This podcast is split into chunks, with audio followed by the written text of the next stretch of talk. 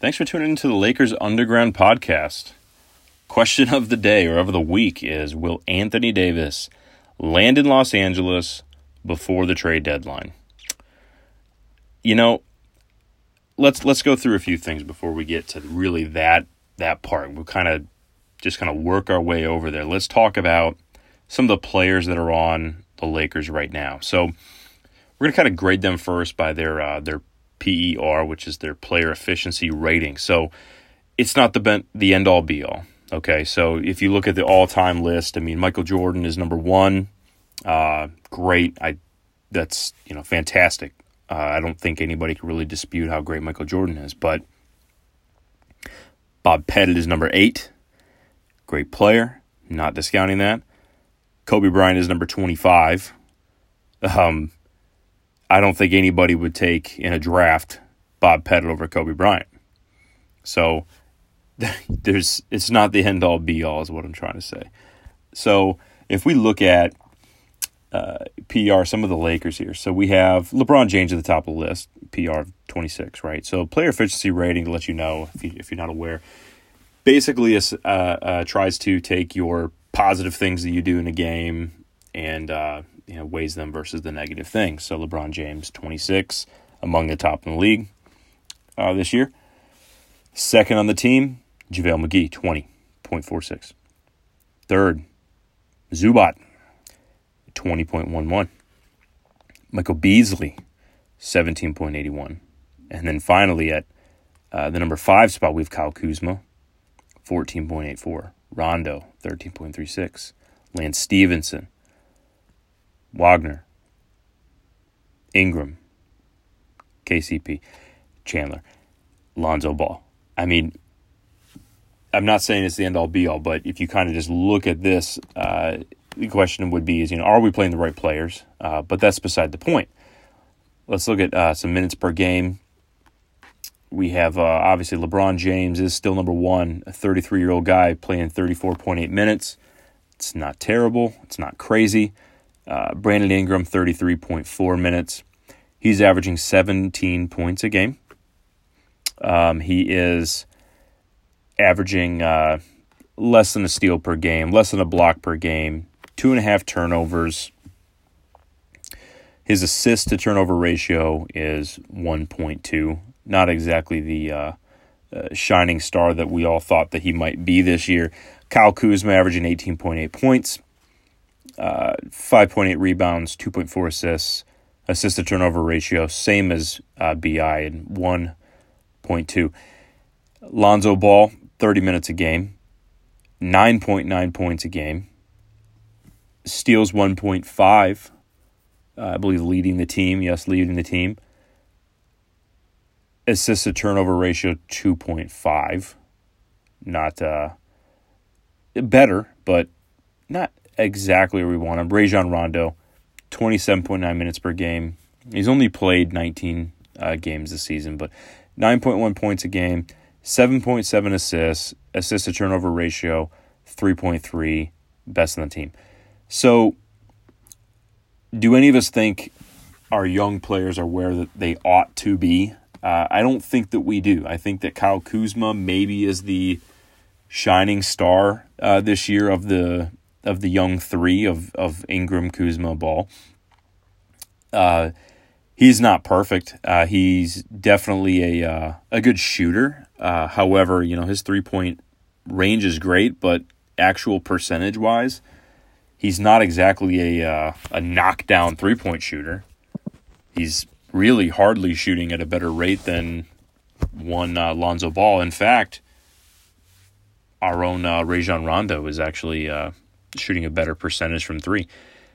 You have Brandon Ingram. I think he's probably the guy that most expected to really step out and you know start being that 20 point 21 point uh, presence get some assists playing better defense and really hasn't hasn't really been there this year so ingram while the last few games I, i've definitely seen a better version of him it's still not where I, I believe that he really should have been this year, being in uh, his third year in the league. Lonzo Ball, I do like the uh, the, the the way that he's going, I think that having LeBron James, while LeBron can make players better, he also can stunt some growth, especially in a young point guard like Alonzo Ball, because LeBron James is essentially your the focal point of your offense, brings the ball down a lot. So really, the amount of growth that we might see out of a out of Alonzo Ball is going to be stunted a little bit. Now, he has gotten to be a better shooter. His overall shooting percentage is not great, forty percent, whatnot. His three point shooting percentage is, uh, I believe, decent enough where people can't completely sag off of him like a young Rajon Rondo, um, or maybe a young Jason Kidd, if you will. So I say that all of that to get us essentially to the point of talking about Anthony Davis. And the talk is obviously where are we going to trade for him? Are we not? Can we land this guy or can we not? And that's that's really the better question. Can we land him? Uh, or do we have the assets that the Pelicans are going to want for Anthony Davis? And keep in mind, the Pelicans don't need to do anything right now. Yes, he asked for a trade that does not mean that they actually need to trade him before the trade deadline. So keep that in mind. But you know, I just want to take a moment and say it feels nice. So Anthony Davis made it kind of known that he wants to be a Laker. And I'll say it really feels nice as a Laker fan to be wanted. I mean, how many years have we gone here where nobody's wanted us? Yeah, yes, we got LeBron James. So and I want you to I want you to say like, come on, when LeBron decided to bring what's left of his 33 year old talents to the Southland, the entire Laker kingdom let out a big giant sigh of relief that someone of worth actually wanted to play for us for the first time in a long time. You know what doesn't feel nice is when we don't trade for Paul George last year because we think that we have PG 13 in the bag. After all, why wouldn't we feel that way? Very similar to Anthony Davis. The guy said he wanted to be a Laker. It doesn't feel nice we don't get nice things. So, what I propose is that we get AD at all costs. So, you fast forward to a week ago, Anthony freaking Davis decides to ask out of New Orleans, hinting just like Paul George that he wants to join the Laker club. There are some obstacles. Again, the Pelicans have to feel like they're getting now personally I don't think you're ever if you're the Pelicans you're not going to get back the value that Anthony Davis brings to your your club. But what they have to look at is are we getting back enough to make it worth it? So we we have other things at play. So you also have the NBA as a whole. They can block trades. They can do those things. We saw that uh, in a very similar fashion with uh, uh, the blocked trade that would have sent us uh, Chris Paul, and again another one of those game changers that you know maybe the Lakers' last five years would have been much differently. Uh, let's not dwell on the past. But we have reports that guys like the great Gregg Popovich pleading with his buddy Dell Demps not to work with the Lakers. Uh, Dell Demps, of course, is the GM of the Pelicans. We also have uh, guys like Charles Barkley uh, hoping for the NBA to veto any type of Anthony Davis trade uh, to the purple and gold.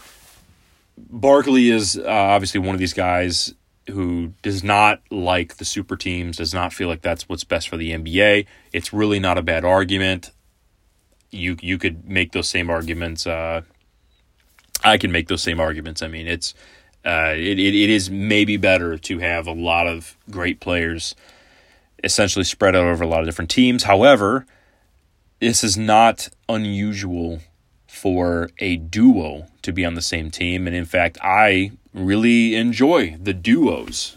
Uh, Jordan Pippen, Kobe Shaq, Kobe Pau, Magic, Kareem. You have a lot of duos all throughout the history of, history of the NBA. That is in my in my view, Charles Barkley is essentially barking up the wrong tree when he talks about uh, this being a super team. It's it's really not. It's you know we have, we have one great player. I, I don't know where two players make a super team in today's day and age when you have the you know Golden State Warriors out there, who nobody is prob- likely to beat this year. Just an FYI.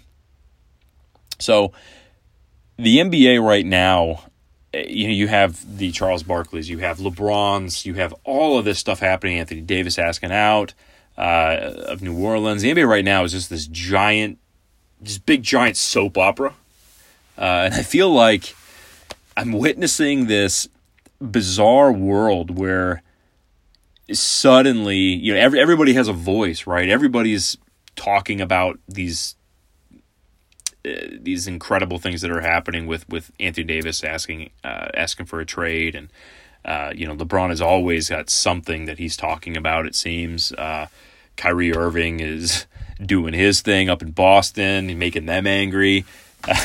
you, it's just like somebody is saying, "Hey, I need you to say uh, something crazy. You know, we need to you know get some ratings up." And it's it's like Vince McMahon uh, suddenly sold off all of his shares in the WWE uh, overnight and uh, and and and bought the NBA without anybody knowing about it, and is the man kind of orchestrating the drama during this special season long episode of NBA Raw.